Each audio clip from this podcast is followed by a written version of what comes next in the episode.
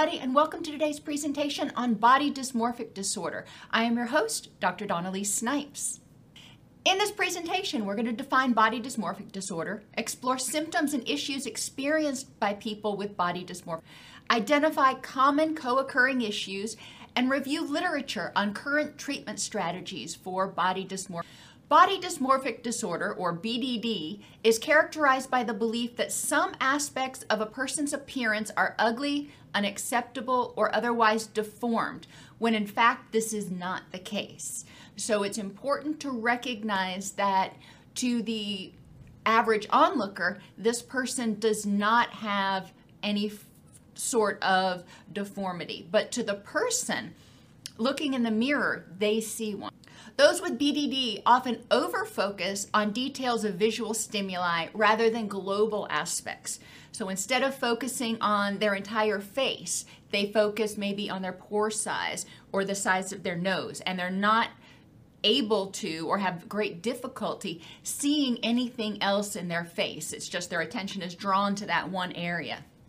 BDD sufferers can become preoccupied with any aspect of their appearance but the most common concerns relate to their facial features, including their nose, eyes, skin, and hair.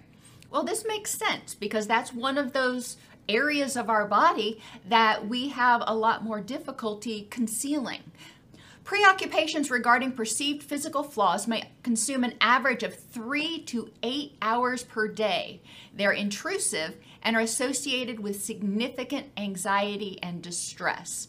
So thinking about this perceived physical flaw takes three to eight hours per day. And it's not just a fleeting thought throughout the day, it's something that is um, extremely prevalent and all consuming in somebody's thought pattern.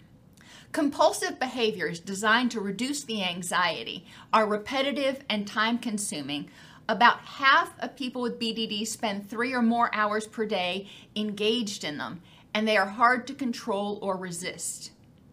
These preoccupations are associated with low self esteem. So, whatever the person is preoccupied about, if it's their nose, their skin, their hair, their body shape, um, these preoccupations are associated with low self esteem, feelings of shame, depressive symptoms, anxiety, and guilt. So, let's talk about those, you know, just real quick. Low self esteem. People in our society today often base a lot of their self esteem on their physical appearance. So when a person feels like there is a part of them that is not acceptable, then they may feel that they are not acceptable. It can contribute to difficulty in relationships.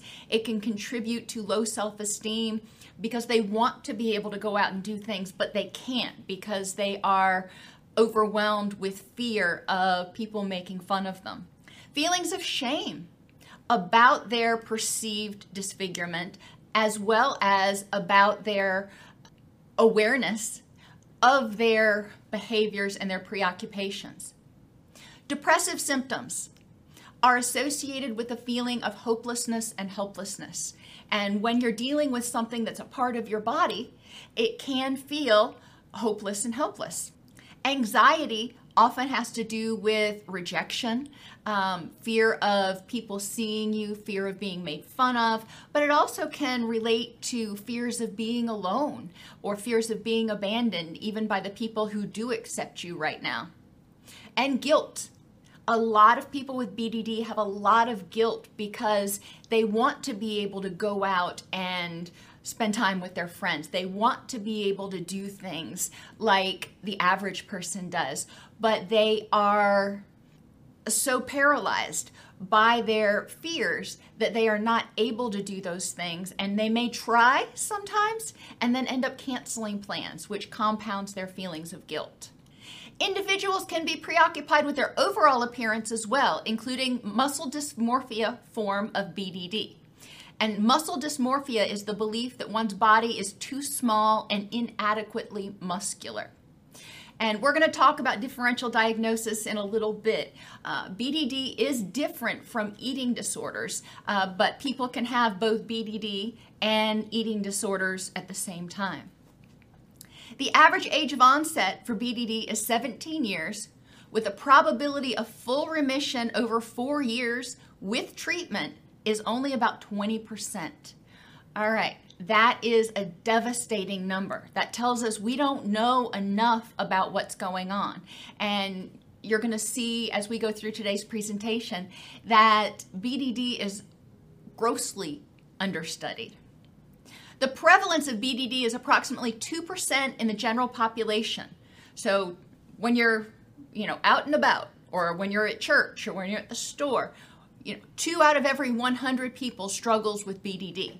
Now, that's kind of a skewed perspective because a lot of times pe- people with BDD aren't going to be at the store and at church and those places. But um, recognize that two out of every 100, that's, you know, really an act- actually a lot of people.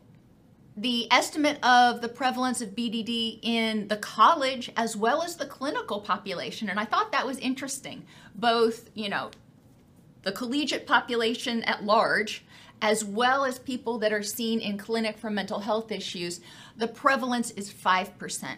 So that's five out of every 100, more than double what we see in the general population, which tells us that people who are in college or in their late adolescent period from 17 to 24, they are at very high risk for the development of BDD, and we need to acknowledge it early intervention is a whole lot more effective than later treatment.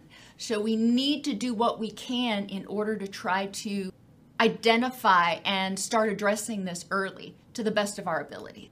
The DSM 5 has recently reclassified BDD as being part of the obsessive compulsive disorder spectrum. Uh, although Insight is found to be lower in BDD than in OCD. And that sounds really derogatory, but what it means is people with BDD have less uh, awareness of what may have caused their symptoms, and they may have less awareness of how their symptoms may. Uh, be blocking them from achieving their goals and how their symptoms may not be actually based in fact. So it doesn't mean they can't develop it, but it's interesting to note that their insight is somewhat lower. So, from a cognitive standpoint, there's more work to do with people with BD. Treatment, however, is less of a challenge now that we have e therapy. Used to be when people had to come into the office for treatment, people with BDD would often want alternate entrances. They would want appointments at times when you didn't have anybody in the waiting room.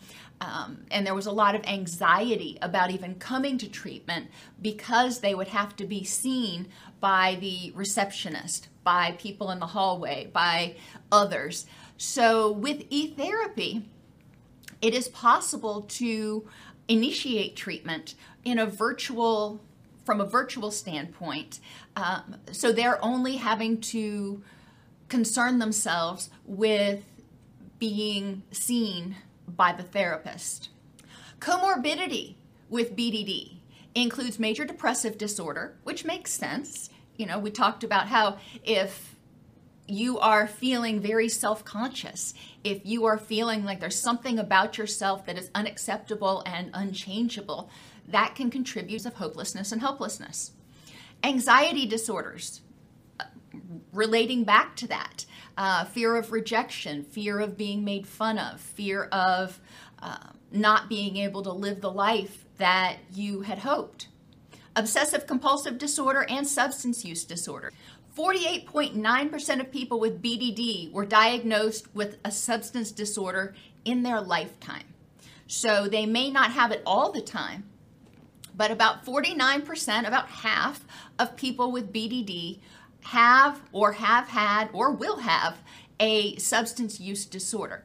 Let's think about that. Where does that come from? A lot of people engage in substance misuse in order to numb their feelings, in order to uh, self medicate concurrent mental health issues. Um, and, and, those are the two big ones that we're really going to talk about. Uh, so it's important to recognize that the substance use disorder is often a symptom of a much larger underlying problem. Unfortunately, when people start using substances, it further messes up their neurotransmitters. And we are going to talk in a minute about how uh, people with BDD are thought to have lower levels of dopamine. And guess what? Substances increase dopamine. Major depressive disorder has a lifetime prevalence of co occurrence with BDD of about 75%. So, three out of every four people with BDD also have major depressive disorder. Now, that's differentiated from persistent depressive disorder or dysthymia, we used to call it. Major depressive disorder um, involves significant impairment in functioning, in energy, in feelings of helplessness and hopelessness, guilt, suicidal ideation. So we're not just talking about feeling sad, we are talking about intense depression.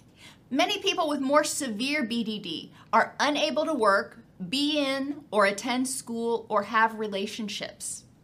Difficulty in relationships and broader social functioning exists because of their perceived deformations. Patients often exhibit heightened rejection sensitivity, believing themselves to be unacceptable. And jumping ahead, there's so many things to tie together in this, but you're going to learn in a few minutes that people with BDD often have difficulty interpreting facial expressions of people and interpret those facial expressions as more disapproving and rejecting.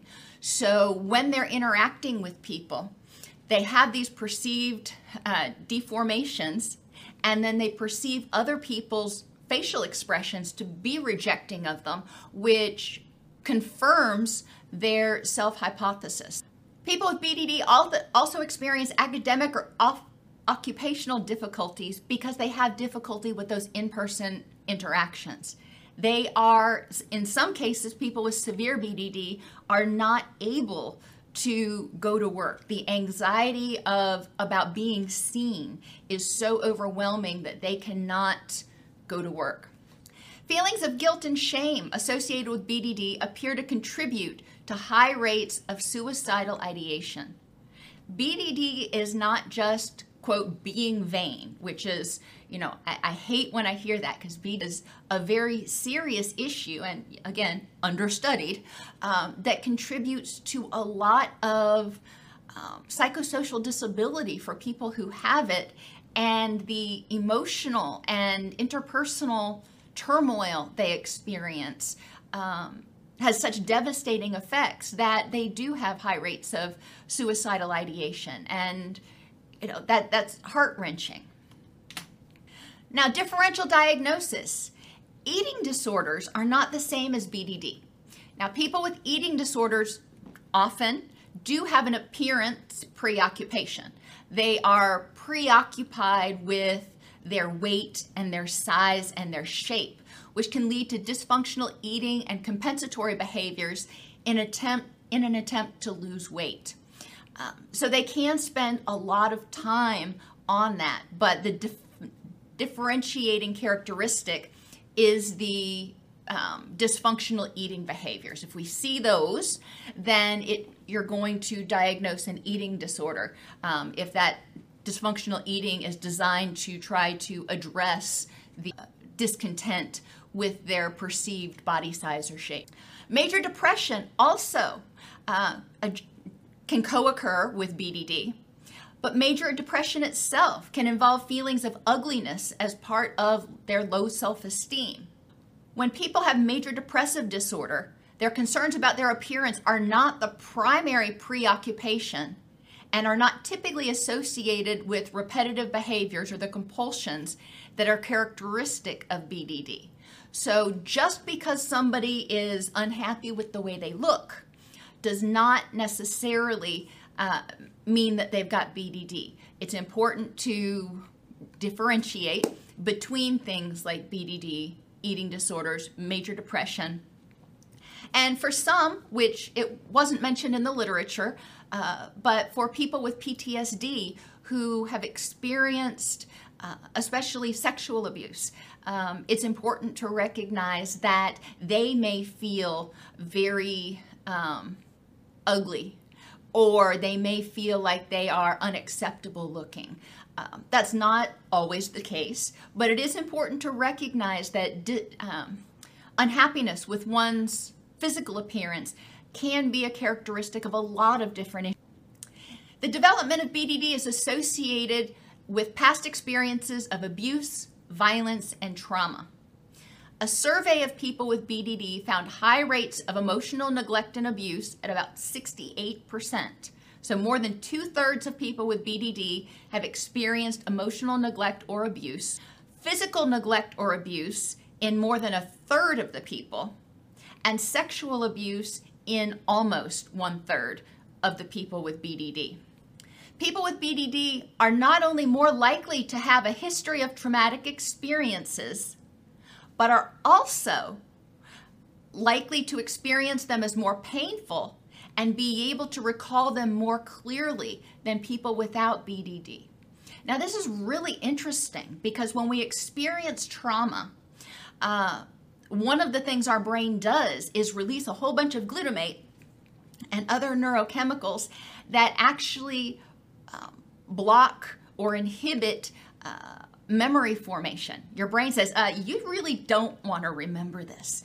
But with people with BDD, they actually do have very clear, acute memories of what happened.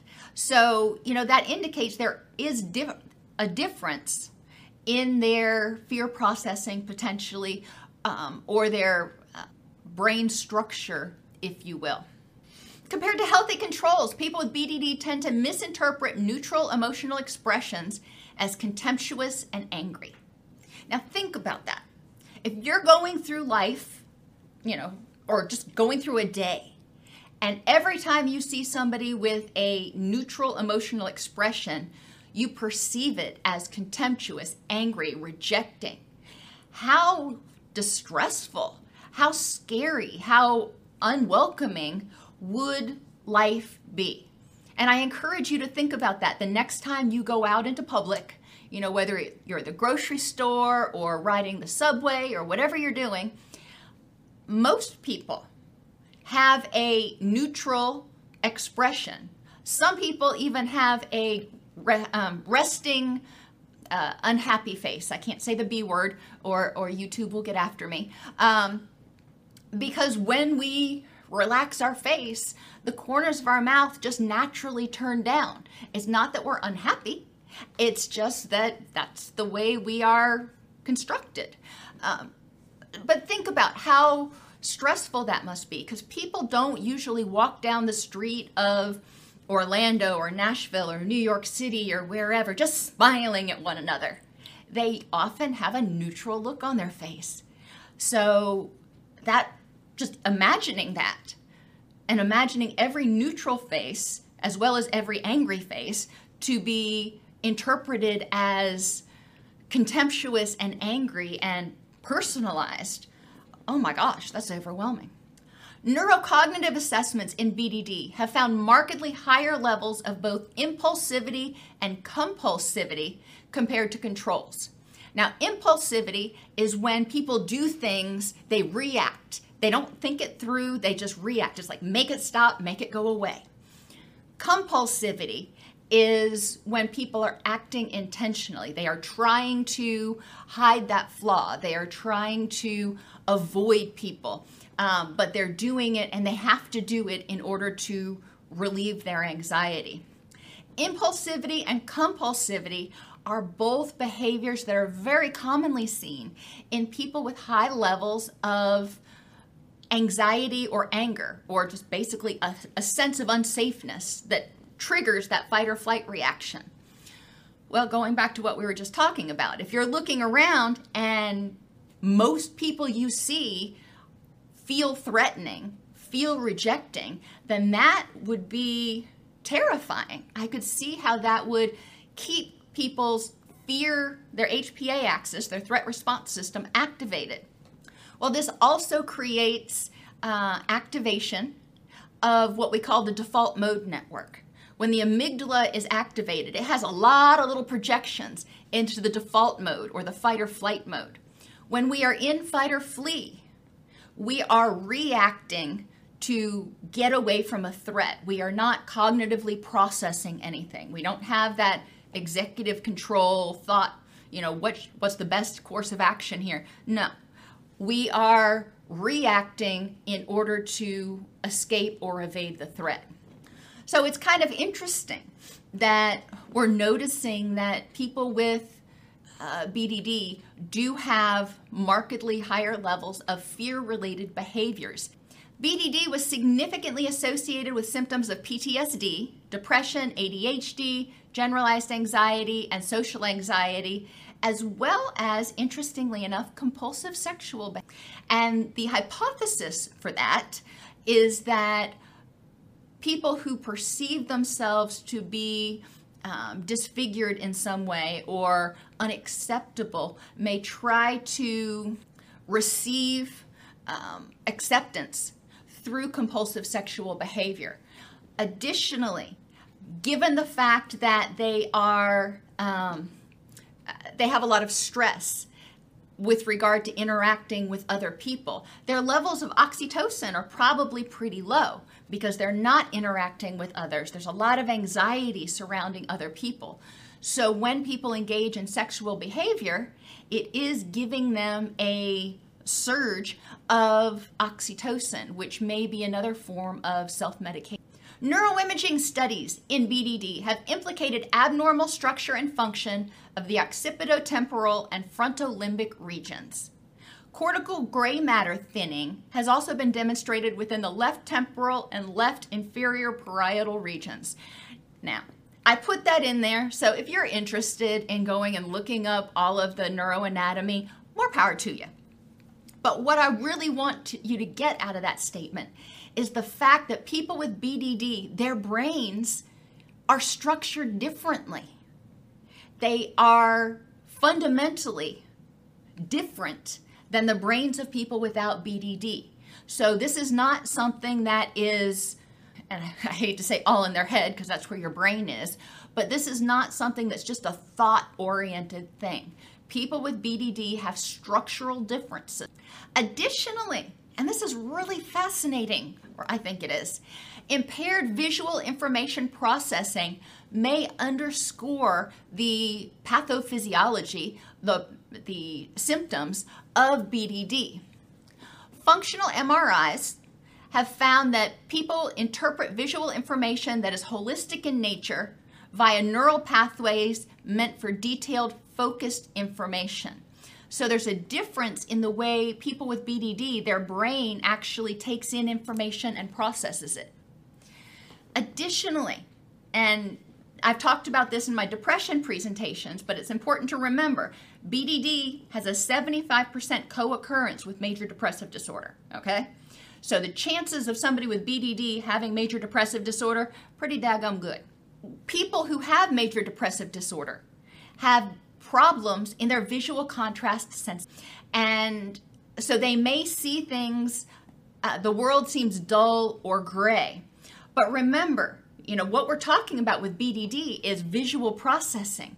So if visually they're seeing things differently, then it may, you know, things may appear um, visually different to those people. And the only way I can explain that is if you're like me and you've got to wear glasses, Take your glasses off and look at black type on a white background. And then put your glasses on and look at that same black type on a white background. The first time I got glasses and, you know, I put my glasses on, I was like flabbergasted at how crisp and dark everything was because I was used to seeing it as kind of, you know, fluctuating and kind of gray. So, what they found is some of the visual disturbances, uh, or some pe- people with major depressive disorder, most in fact, tend to have uh, disruptions in their visual ability to uh, see contrast, ability to see sharpness. Additionally, results suggest that people with BDD have normal retinal processing so their eyes aren't broken. It's not like we're saying, oh, they need glasses. We're saying they get it in through the retina and it looks, quote, right through the retina, but then when it goes to the brain to be processed and recognized, that's when things get fuzzy, literally. PTSD is associated with reductions in cortical th- thickness, just like BDD is um, in, in some studies. But they found that um, people with BDD but not PTSD did not have the same brain structure. So when you add PTSD, you add another layer, if you will, of brain changes that may occur. The middle, middle temporal area of the brain creates a complex mind body environment uh, interplay that constantly changes a person's subjective experience. So, the middle temporal area helps you recognize yourself in space. You can look and you can see can I fit into that chair? Can I fit through that little crack there? Can I do these things? And your your brain is regularly perceiving size and shape and how things go together. The parietal lobe has the postcentral gyrus, which corresponds to the primary somatosensory cortex. So the parietal, parietal lobe, sorry, I'm having difficulty saying these things, um, communicates or helps process that visual input, the sensory stuff coming in. And somato, somatoform, somatization means of the body. So sensory information of the body is processed there. And the cortico-cortical pathway from the striate cortex into the temporal lobe plays a crucial role in the visual perception of shape, color, and contour. And all of these areas have shown, been shown to have alterations in people with BDD and PTSD. Another interesting finding in the literature was that people with BDD often have reduced striatal dopamine. Um, D2, D3 receptor availability is observed in BDD, suggesting that the problems involve dopaminergic pathways and potential therapeutic targets. So, what have they done? Um, there are a couple case studies where people with BDD have been given a drug that is called an NDRI, norepinephrine dopamine reuptake inhibitor. Um, and one of those is bupropion, and had some success with it. Modafinil is another drug um, that may be an effective adjunct strategy for people with certain psychiatric, neurological, and medical conditions who experience a set of treatment resistant hypoarousal symptoms characterized by excessive sleepiness, fatigue, cognitive impairment, motivational, and mood dysfunction. Modafinil is a dopamine um, agonist. It increases uh, levels of uh, dopamine activity in the brain. First line pharmacological treatments of, for BDD is generally centered around the use of, guess what, SSRIs or your antidepressants. That seems to be the go to for most things is if in doubt throw an SSRI at it, which I don't really like, but in studies there has been uh, evidence that fluoxetine, which is one of your SSRIs, uh, was effective in 53% of the people who took it. Now, that's still only half, okay? Let's put that into perspective. But it's a whole lot bigger than the placebo that was only effective with 18%. So we can be pretty confident that for some of these people, and I can't math on the fly like this, but for somewhere around 30% of these people um, who were given uh, uh, an SSRI, that it was exceptionally helpful. Um, pharmacotherapy with antidepressants in concert with CBT has an effectiveness of 50 to 80%. So you're saying, all right, well, if pharmacotherapy is supposed to be 53%, well, that's for some people. You know, then you've got that other 47% who didn't respond. Uh, so you've got differences here.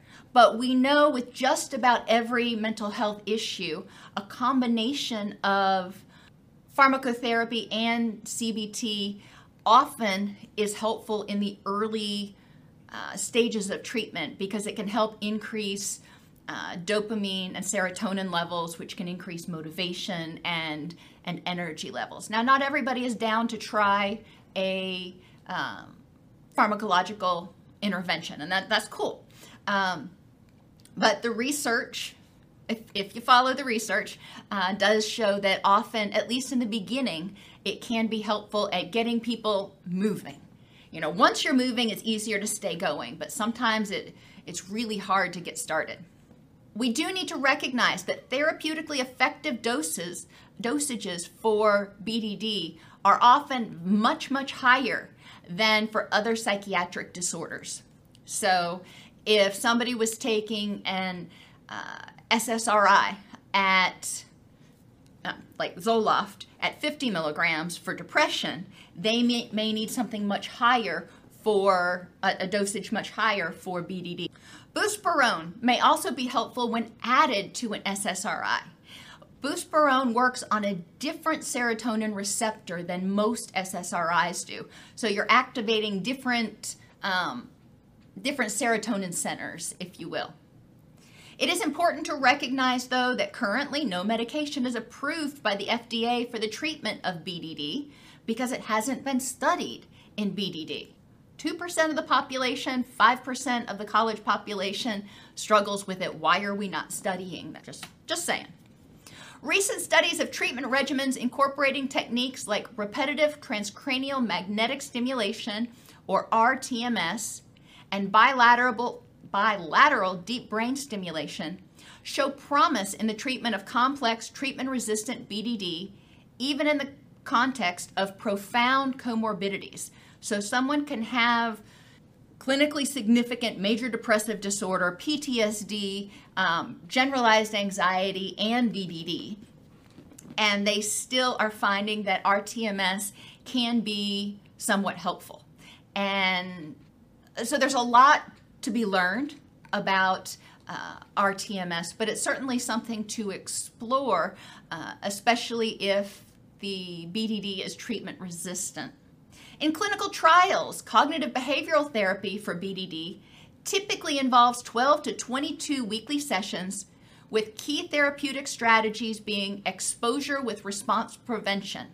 That is, seeing this um, uh, perceived defect or having other people see this perceived defect while concurrently being prevented from camouflaging it, applying excess makeup, um, turning away, doing whatever they do to try to cope, um, with the goal of achieving anxiety habituation. Now, it's important, underscore, important, that exposure with pr- response prevention be done under the supervision of a licensed professional. If you do it too fast, it can be devastating. It's important to gradually work up to this when I do response prevention activities, for example, I start out with just having the person um, imagine looking at themselves or imagine being seen by someone else and help them get to the point where they can imagine that situation and calm themselves down or not even get riled up. You know, it's like, okay, you know, I can imagine it, not a big deal. I can see that. And then moving to the next step. But it's super important that this be taken incrementally and that the person is desensitized, if you will, at each stage before progressing to the next one. Additional strategies that have been used in cognitive behavioral therapy include psychoeducation, motivational enhancement, cognitive restructuring, mirror training, and attention training. Remember, I said earlier that people with BDD often focus their attention on one aspect Instead of seeing the whole face, they see their pores or their nose or their freckle or whatever it is that they perceive to be as um, disfiguring. Other treatment strategies, and, and these are strategies that um, can be used with a lot of different issues because we recognize that people with BDD have a lot of underlying stuff going on, um, depression and trauma for certain. So we want to explore with the person the course of their disorder and the initial triggers. So when did this start and what was going on at that point in time? You know, help me understand, you know, how this did it happen overnight? Was it a gradual onset through your senior year? What happened? Explore the current triggers, exacerbating factors, and vulnerabilities. So, currently, what things increase your anxiety? What things increase your compulsions, your, your fears, and your need to hide or to engage in those compulsive behaviors? And it will find, or I have often found working with people that it's not just things like seeing a mirror. You know, sometimes it can be if their um, hormone levels are altered, they may, may, be more sensitive to visual stimuli. Um, we know that premenstrual dysphoric disorder, for example, produces depressive like symptoms and some anger and, and other feelings in people because they have extremely altered levels of their gonadal hormones. Well, we also know that people with major depressive disorder, which isn't the same, but they share a lot of similarities, have those visual disturbances. Um, so it's possible that their um, sensory responsiveness is heightened or hyper hyper vigilant when hormones are out of whack, when they're overtired, um, you know, under certain types of light, whatever it is. But exploring cur- current triggers, exacerbating factors, and vulnerabilities are important because then you can start making a plan to mitigate those as much as possible. People with BDD and PTSD and depression um, and anxiety often feel uh, disempowered and unsafe. So, what we want to do is understand how this may have developed, what makes it worse right now, so we can help the person feel empowered to create safety so they aren't triggered as often, or at least not to the same degree. We want to explore strengths and resources. What do they have going for them? Um, what do they do that helps them cope with this when they start feeling anxious and they can't engage in their compulsive rituals? What else do they, you know, do they have? Can they uh, practice slower breathing or meditation in order to help them uh, downregulate their anxiety some? What has helped them survive until now? Physically, we want to look at nutrition. We know that there are alterations in uh, levels of dopamine and serotonin and maybe some other neurochemicals that haven't been studied in relation to BDD yet. Uh, so the making sure that the body has the building blocks it needs to make those neurotransmitters, should it want to, um, is really important. Healthy nutrition is important. Um, and, and I have a lot of videos on the YouTube channel about the importance of nutrition for mental health. Hydration as well can be very important uh, for mood stabilization as well as energy levels. Eliminating or at least minimizing alcohol is also important because alcohol, while it does temporarily increase dopamine levels, often leads to basically rebound low levels of dopamine and serotonin and, and, other neurotransmitters, GABA and glutamate get all out of whack. Uh, so, alcohol is one of those impulsive strategies to try to feel better in the moment, but as soon as it starts wearing off, the person often feels a lot worse. Sleep and circadian rhythms are important. When people are feeling anxious, they have difficulty getting quality sleep, which is going to impair their mood and impair their cognitive abilities when people are housebound because they are afraid of being seen. A lot of people with BDD are housebound. They are often not getting enough sunlight and their circadian rhythms get out of whack. When that happens, um, their their body will start secreting hormones at all the wrong times. Cortisol will be secreted at the wrong time. Immunity kind of goes to crap. When immunity goes to crap, systemic inflammation can kick in, which can increase depression. So there's a lot of underlying factors, undercurrents in keeping the body factory operating effectively that, that we can address with nutrition, hydration, um, alcohol elimination, uh, circadian rhythm regulation, uh, enhancing quality sleep by evaluating sleep hygiene, uh, exploring HPA axis regulation for what I call misattributed anxiety. Sometimes people have anxiety about something, like starting a new job, and they misattribute it to anxiety that people are going to see their flaw and reject them. Um, so it's important to explore when you're feeling anxious, be mindful and non judgmental and say, okay, I'm feeling anxious. What is this about? And is it about this one thing or is it about three or four different things? And be ready to identify some of those things because a lot of times people with BDD have what Hayes called dirty discomfort.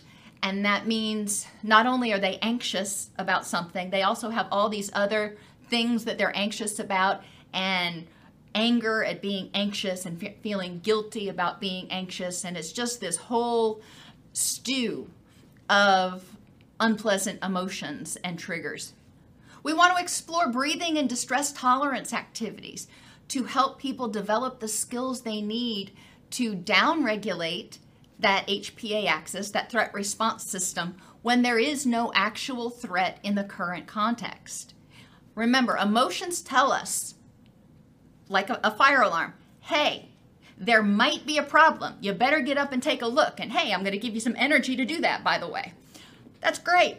You know, that's what anger and anxiety are designed to do. They're designed to help us make sure we are safe and give us the energy to evaluate and, if necessary, fight or flee. But sometimes we evaluate and we say false alarm. So we've got to be able to downregulate that HPA axis and let our brain know, hey, there's really no problem right now. So we can go back to that whole rest state thing.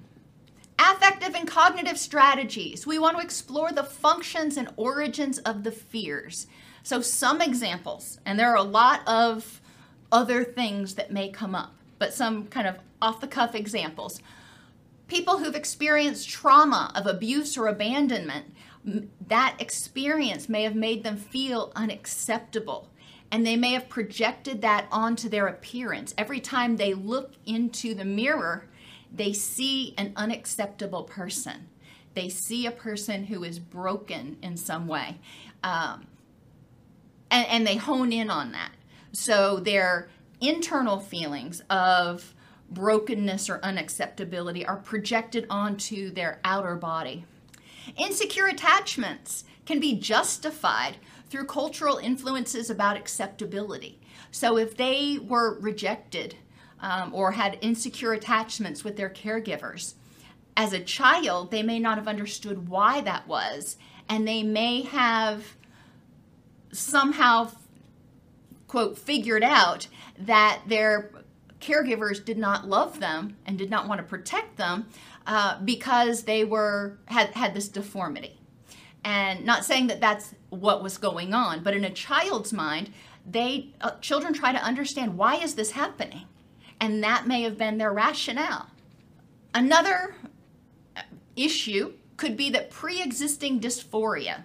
So, if somebody already had anxiety or depression or PTSD, when we're in that state of heightened fight or flee, we feel unsafe in our environment, we feel dis- uh, disempowered. That means that everything in the environment that is threatening becomes more salient, becomes more noticeable. And that also means that if we have something in on our person that we perceive as unacceptable or deformed, that be, that is assigned a lot more salience. It's a lot more noticeable. We are more aware of all of the potential threats and reasons for rejection or harm that might come to us. Um, so, pre existing dysphoria can also set a person up to develop body dysmorphic disorder because they can't, quote, can't help but notice the threats and the dangers and the uh, deformity. Another thing that can be helpful is describing the default mode network and evaluate people's default schema. And our default mode network is one of our intentional uh, attentional networks that operates exa- exactly like it sounds on default. I'm not thinking, I'm on autopilot. So, what are the person's autopilot schema about the world, about themselves, about rejection, about helplessness? So, evaluating some of those schema that run through their mind with regularity can be helpful to understanding what is perpetuating the and then replace those unhelpful default schema, those unhelpful autopilot um, plans through desensitization and response prevention. So helping people when they start getting into a um, autopilot fight or flee place, encouraging them to and, and helping them develop the skills to be able to step back and examine the situation in context, the facts of the situation in context, what they can and cannot control, and what the probability is of their fears coming true. Because a lot of times when we're in that fight or flight stays, place, uh, we misattribute uh, possibility to probability. So something that's possible, and just about anything's possible, but a lot of times our, our fears are highly improbable. They could happen, but the probability is pretty small. Examine cognitive distortions like personalization, and that means interpreting other people's thoughts, feelings, behaviors as being caused by or directed toward the person. So that person scowled at me. They must be angry or rejecting of me. Okay, they could. Or, you know, what are three other explanations for why that person may have been scowling? You know, encouraging people to step out of that personalization, um, which takes us to mind reading. A lot of times we assume we know. We see a scowl on somebody's face and we assume that they are rejecting us or judging us in some way when in reality they may be you know off in their own thoughts somewhere. So mind reading and personalization often go hand in hand but mind reading is very uh, uh, destructive because we don't know what people are thinking or why they're thinking that way. Catastrophizing is another cognitive distortion or unhelpful thinking style that can plague people with, with BDD because they go from this person may see this disfigurement and reject me, therefore I am going to be alone forever. So one person rejects you, I'm going to be alone forever. That's kind of catastrophizing. So we would want to look at what are the facts in that situation and what is the probability that your belief will actually come to fruition. And all or nothing thinking. I have to be perfect all the time. Um, you know, it's hard, especially for people with BDD, as I said, because in our culture, um, in the American culture, we tend to have our our face and our hair exposed most of the time. So if we feel like we must be, we must have a good hair day every day, we must, you know, look perfect every day, then that is going to set us up for for devastation. You know, I remember being in high school and getting up one morning and you know, of course this happened a lot, but you get up in the morning and all of a sudden this ginormous pimple is like right in the middle of your forehead and the devastation that you would think about going to school. I can't go to school with this. How can I cover it up? How can I hide it? Well, that is just a minor glimpse into what life is like for somebody with BDD. The pimple is going to go away. And some people just don't even care about it. But for those who do, um, recognize they they know that it's something that's temporary and it's going to go away. For somebody with BDD, it is something that they perceive as unchangeable, and they are having to deal with that every single day. I encourage people to define a rich and meaningful life. You know, what do you want your life to look like?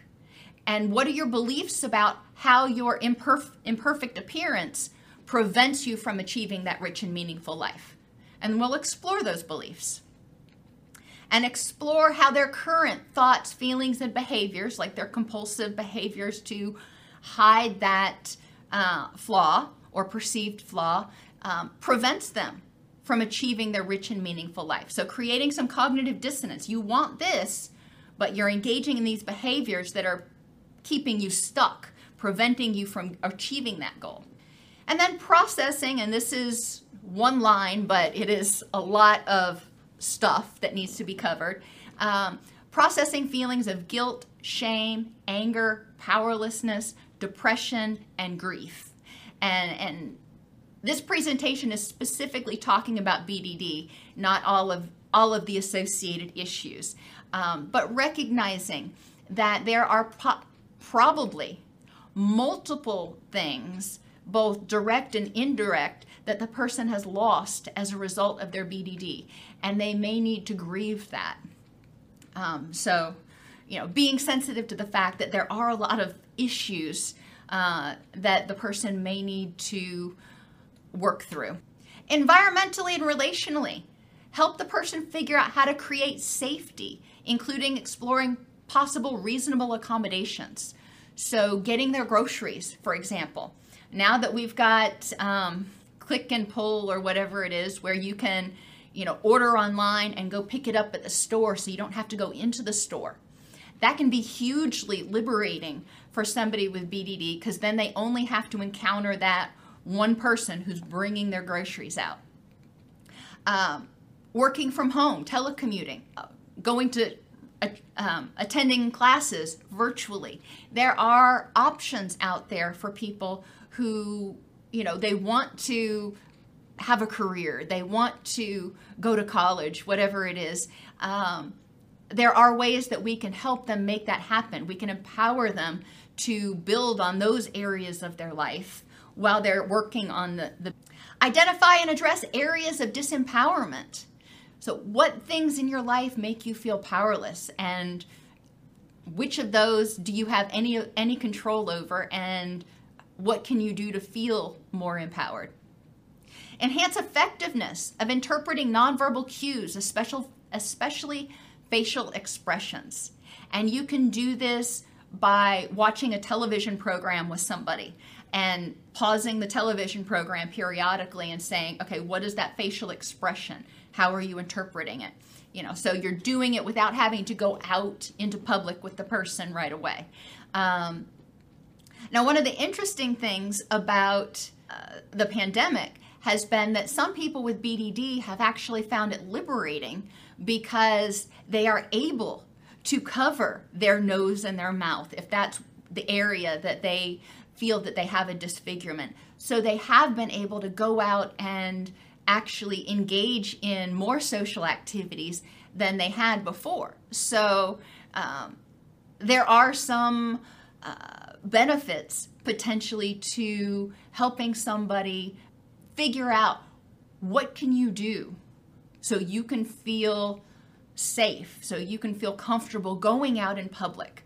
And, and for some people, it may start out by wearing a mask or wearing a, a, a scarf or something. Uh, but it's important to move from identifying facial expressions on the TV, where the person is not emotionally involved in the situation, to moving toward identifying facial expressions in real life and verifying whether uh, with them uh, whether they were receiving a rejecting look or or something else.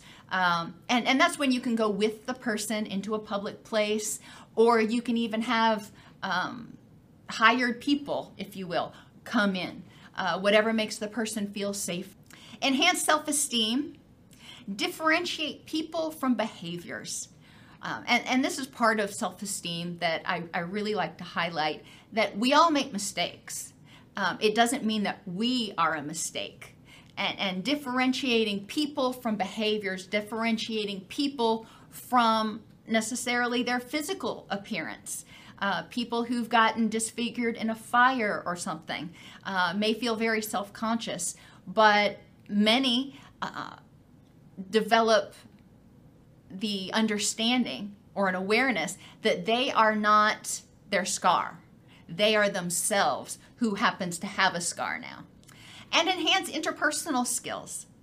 Since fear of rejection, fear of abandonment often goes along with BDD, um, especially fear of rejection or abandonment because of the perceived disfigurement. Uh, enhancing interpersonal skills is really important so people can accurately interpret what's going on and communicate. Compared to other diagnoses, very little is known about BDD. The high rate of trauma and adverse childhood experiences, frequent comorbidity with mood disorders, OCD, and PTSD indicate that there is involvement of the amygdala, the HPA axis, and the default mode network schema in the development or perpetuation of BDD. A strengths based tra- trauma informed approach is essential to lay the groundwork for developing safety and empowerment. Remember, the majority of people with BDD have experienced trauma. So, the first thing is to help them feel safe in their environment before we can really even help them feel safe in their own skin. Information about differences in cortical processing of visual stimulus, as well as altered ability to accurately perceive facial expressions, may also provide us some clues for future treatment strategies.